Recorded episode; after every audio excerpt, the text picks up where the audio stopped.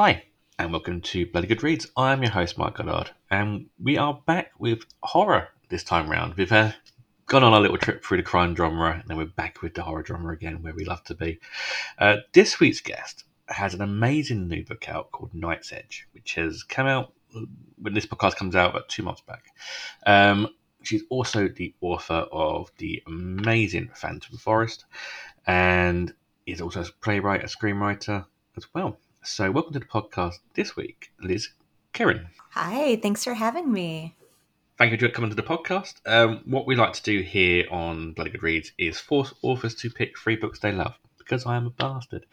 Um, but before we get on to that stage, and before we get on to your amazing book as well, what I like to ask all our guests is, how did you get into the horror genre? Oh wow, um, I think I got into the horror genre because I was a child who was scared of everything, of my own shadow, of like every time I turn off the lights, if I didn't know where my mom was, every time I would get like a paper cut and I'd see my own blood, I would have a panic attack. So I think it was just in it was in my DNA from the day I was born. I was just such an anxious kid. Um, and then I started realizing that the things that scared me were the most exciting. So, you know, as I got older and started started reading more genre fiction and opening up to scary movies and just understanding mythology and that these were all just archetypes that everybody was uh, familiar with. I don't know. I just settled into it and decided to start using my deep anxiety as an art form. And um, it's working out great. It's something I like to ask a lot of authors as well on the podcast is what was your reading habits growing up? Because if you kind of you, you, kind of grew into the horror drama, what was you quite a big reader growing up? What kind of things you kind of read? Yes, I was when I was very young. So between the ages of like seven and nine, I was reading a lot of mysteries and thrillers, like you know Nancy Drew and the Boxcar Children and books like that. But then yeah. uh, one of my friends gave me a copy of that um, the, that short story collection scary stories to tell in the dark, which is a classic. Yeah. I'm a '90s kid, uh, so all kids my age, yeah, very popular, I'm sure. Oh my god! And the illustrations in that just horrified me, but I I couldn't look away. It was like a car wreck that I couldn't take my eyes off of. And every, you know, I'd pull it off of my bookshelf late at night and I'd be like, oh, I'm going to look at the pictures. Oh my God. And then I put it away. Um, and that kind of began that was the beginning of my uh, terrifying love affair with this genre, um, which I started reading more of as I got older. Like I said, I became braver as I got to be older. Um, you know, and I was also a a big movie buff and really into theater, um, all of that. So this is a very strange segue, but when I was like seven years old, my parents took me to see the Phantom of the Opera when it was touring in Chicago. And it's a I was a very young child and it was very scary to me, but I loved it. And I would just be like, oh, that's so creepy. He lives in the basement of the opera house, but like he's obsessed with this woman. Oh my God. Um, yeah, there were a lot of weird, a lot of weird dark tales that kind of flitted around my head when I was younger. Um, so yeah. is that kind of the, that kind of why you were kind of drawn to kind of playwriting and screenwriting? Yeah, I was in I in addition to being a big reader when I was younger, I also was an actor when I was, you know, a, a child between the ages of, you know, six and 12. I was in a lot of musicals and okay. I loved writing plays on the side and I would perform them with my friends in elementary school. Um, and then I was in a theater troupe where I started writing for them when I was in high school, and then got into the Department of Dramatic Writing at New York University Tisch, where they were um, they would teach you playwriting, television writing, and screenwriting. Um, so I kind of got a crash course in those three mediums plus fiction um, and that's how I became how I became. cool. Well, before we get on to kind of the origins of your first book, uh, Phantom Forest, again, what we'd like to do here on the podcast is force authors to pick three books they love. So, what is your first bloody good read you brought along today? Great. So, my first pick for the podcast is uh, Little Eve by Catriona Ward. Um, by the way, I just, this is a public service announcement for everybody listening. I just learned how to properly say her first name. It's not Catriona, it's Catriona. And I, I learned this because I was moderating a panel with her at Comic Con last week, and I'd been saying her name wrong all weekend and she finally oh so, so have i don't worry and she finally told me how to say it and i said in front of the audience oh my god i'm so sorry. I've been saying your name wrong the whole time i've known you. Um, so but her book little eve uh, won the shirley jackson a few years ago. And it's uh, you know i read her you know her books last house on needless street and sundial first before i picked up this one. I love this book. Um, i read it last year um, and I just I can't stop thinking about the characters and this weird little sisterhood um, that she creates, and it's so eerie and so tragic. And the twists, I mean, she's just the queen of twists. Mm. Uh, and I don't want to say anything about the twists in this, but I feel like this is one of her titles that uh, deserves to get more attention. And if you're a fan of hers, please pick it up. I really love it. Um, my next pick is a collection of short stories, actually, that I recently finished.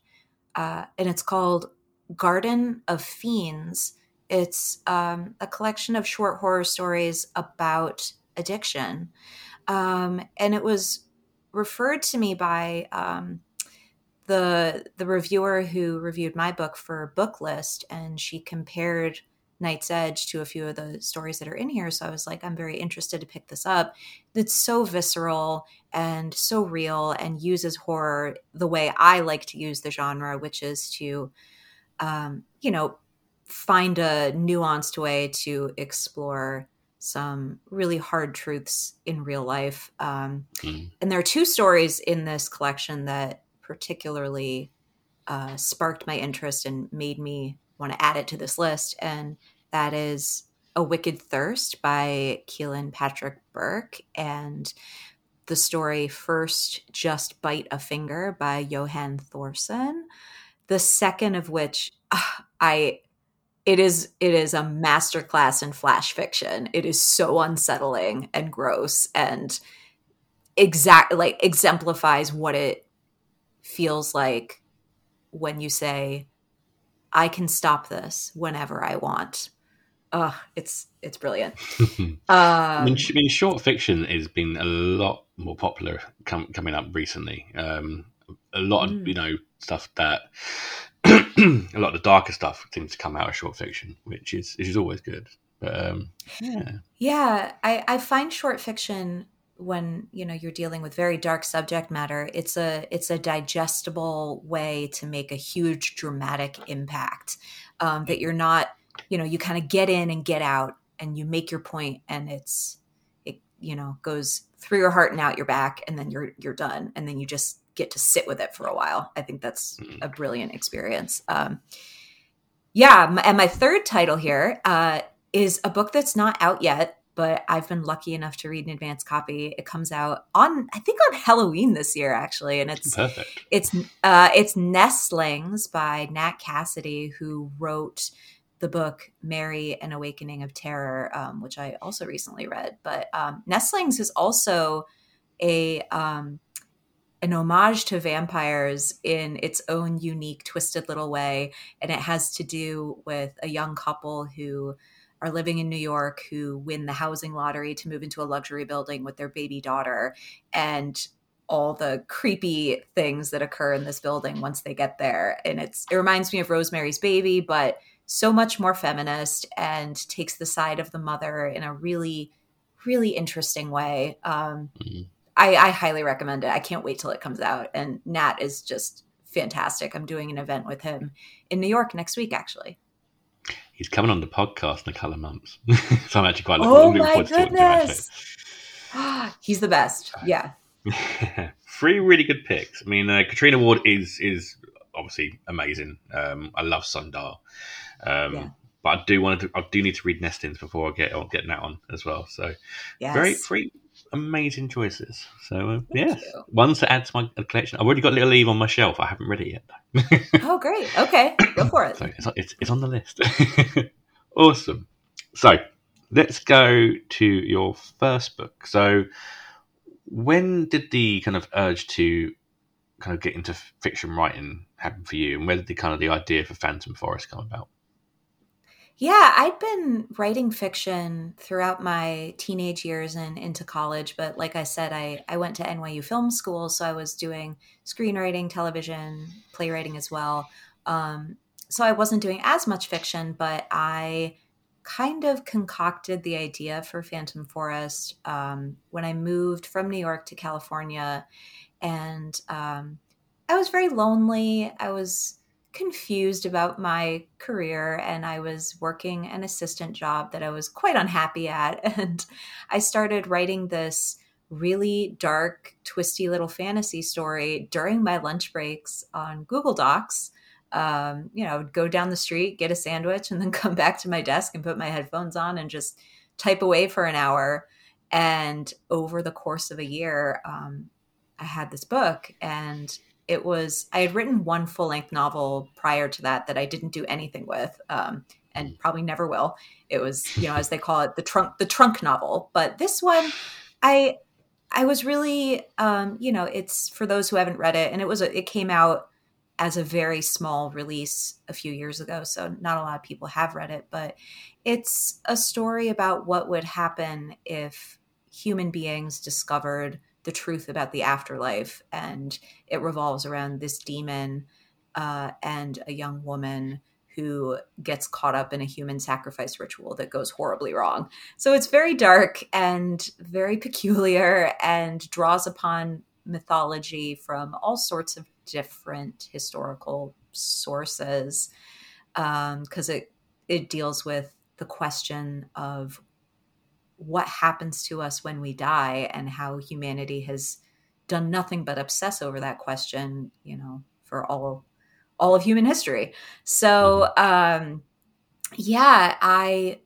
i loved the process of writing that and then i rewrote it and rewrote it and rewrote it um I was only like 23, 24 when I did the first draft of it, and it was published when I was 30. So that gives you an idea of how long, how many mm-hmm. drafts I did of it, and how long it took to finally get out there. Um, and I hope it, you know, I had intended it to for it to be the first of a trilogy. Um, and you know, other things just happened in my life, and I'm, you know, hoping to revisit it again really soon uh, because I miss those characters in that world. So hopefully you haven't seen the last of them. Awesome.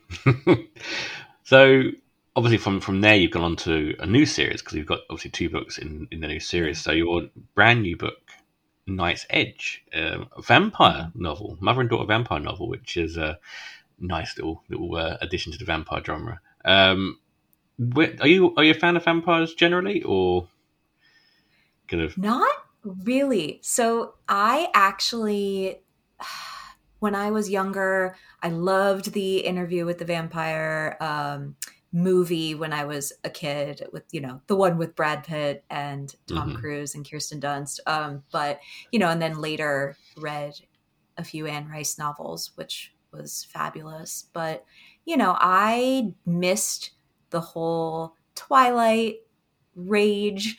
Um, I was a little bit on the outside of that, felt like maybe I was a little old for it. I don't know. Um, so I never got deep into vampires. And I think that that helped me write this hmm. because mm. I had a very general working knowledge of all of the mythological signposts, right? Mm. But I wasn't so deeply absorbed in one vampire series or another that I was subconsciously ripping off somebody else's storytelling. Um, so I think that me not being that vampire girl kind of helped me write this. Yeah, so you got kind of less the kind of romantic vampire kind of route and more like the Byzantium kind of route, where it's a bit more kind of a darker kind of a route. Would you say that, or Yes, yes. I mean, what I wanted to do was almost you know because the gothic vampire genre um, is also its own thing and it has traces of romanticism in it as well. I wanted to move away from all of that and place it in the present day in America with um, you know change the relationship that the protagonist has with the vampire because usually you know in in so many of these classic vampire stories you have a protagonist who is either the vampire itself or its intended victim who is constantly battling like how do i feel about this person etc um, and i decided to use the vampire trope to explore codependency in families specifically between parents and children. Um, so that was my way in and i found very quickly that a lot of the um, a lot of the vampire mythology loans itself really well to the psychology of things like parentification, which is when a child takes on the role of a parent for a parental figure who, for whatever reason, is unable to parent. Um, and giving up one's youth, one's lifeblood to sustain somebody else. And that's the crux of this story, really. Okay. It's it's a really good story. I have to admit, I've been I've been reading it gradually because I am very very slow mm. reading. But no, I I am loving the story, and it's it's got a nice little dark edge and that kind of more personal edge as well, which adds a lot to the story. So, mm-hmm. for people who haven't read, haven't obviously read the story yet, can you tell us a little bit about the plot of the story? Sure. So it revolves around a young woman named Mia who, uh, when she was 10 years old, her mother was infected with this incurable disease called Saratov syndrome by a boyfriend.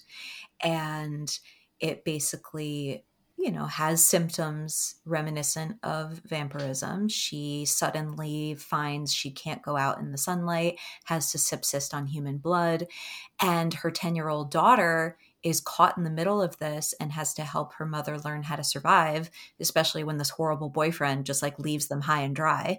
Um, so Mia finds a solution to help her mother hide from people who would lock her away for her condition and keep her from hurting people in their community by giving her a dose of her own blood every night.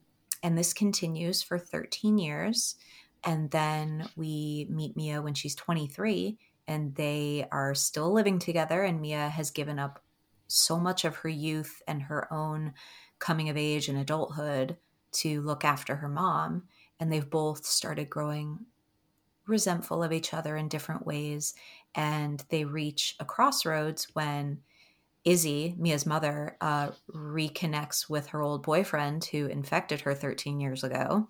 And Mia meets a young woman named Jade, who she realizes she has feelings for and has this late in life queer sexual awakening that she's so afraid to tell her mom about. And both of them are grappling with what would it mean to loosen this bond and you know what are the stakes if they ever moved away from each other? And um, unraveling that codependency is what the story is all about. That is Night's Edge, and that is out now through Tor Nightfire. Um, again, another publisher who publishes some amazing books, and I highly recommend this. I am really loving it. I, I am a vampire fan, not so much of the Twilight side of things, but more the other mm-hmm. side, right. side of it. And it does kind of hit all the marks of kind of not too vampire but also very kind of personal and dark moments. And yeah, it's got everything inside this book. So go and check it out now. Um, so First Light, which is the follow up, so that's coming out in 2024. As is there much you can say about this one? Or yes, I can say a few things. Um, I think it's it's complicated to explain too much about the plot without revealing spoilers exactly uh, uh, for the end of Night's Edge. uh, but it basically follows Mia after this massive crisis of faith with um, she and her mother, and when she's trying to move on with her life, but realizes she never will until she um, vindicates her mother by tracking down her ex boyfriend, Devin, who is the one who infected her. And in Night's Edge, he has a subplot which involves corralling the Saras, which are the vampires in this novel, to uh, band together and infect as many people as possible with this disease and try to, you know, take power back and stop hiding from the authorities and, you know, embrace what they are. And her mother falls into this trap with him and kind of joins his creepy little cult, I suppose you could call it. And so Mia in the second book realizes, yeah, she'll never find any peace in her life until he gets what he deserves. And that's what it's all about. Awesome. So that is Night's Edge, which you can get now, and First Light, which you can get next year. Do go and check out both the books. Um, and yeah, so there's some uh, amazing stuff for you to go and check out, especially if you're a fan of vampires, but not that other side of vampires. so, awesome. Right. so is there anything else apart from obviously uh, First Light that you're working on coming up? Yeah, I'm in the early stages of writing a writing a few new things. Um, right now, I have maybe like a quarter of a new manuscript for um, another work of horror genre fiction that, without saying too much, revolves around um, a group of women who escape a sex magic cult in 1930s New York City. Okay. And it has a lot to do with um, all of the occult trends that were going on during that time, um, the black magic of Aleister Crowley and all of those guys who he hung out with. And it's it's extremely dark and I'm having a good time with it. And again, it has much like the Night's Edge books, takes takes a personal angle and uses dark genre elements to explore things that you know we come across in our day-to-day lives that are you know more troubling so this book kind of delves into gendered power dynamics and how we force women to use their trauma uh, for capitalism and you know just what what happens when you keep a powerful woman down for too long. So hopefully i'll finish that sometime next year. Awesome. Brilliant. Thank you so much for coming on the podcast this week. Um, where can people find you if you like to be found I like to be found. Um, I'm on Instagram mostly. Uh, and my username is just Liz Kerin, all one word. Uh, my website is lizkerin.com. Um, I should update it more regularly. I feel like if you want actual updates, you should follow on Instagram. Um, and I'm also on I'm on Threads now. I think we're all slowly migrating over to Threads. I'm not on Twitter anymore, um, and I am well, on X. TikTok. At, uh, yeah, I know. Yeah. Uh, and I am on TikTok at Liz Kerin Author, but I I lurk more than I post. But you can find me there. Awesome. Brilliant. Again, thank you to Liz for coming on the podcast this week. Go and check out a copy of Night's Edge today. Um, you can go and pick it up at Amazon. You can pick it up any good places that sell amazing books. Uh, and there'll be a link in the description below as well, so you can grab a copy there as well. uh, as always, a huge shout out to our sponsor as well this week.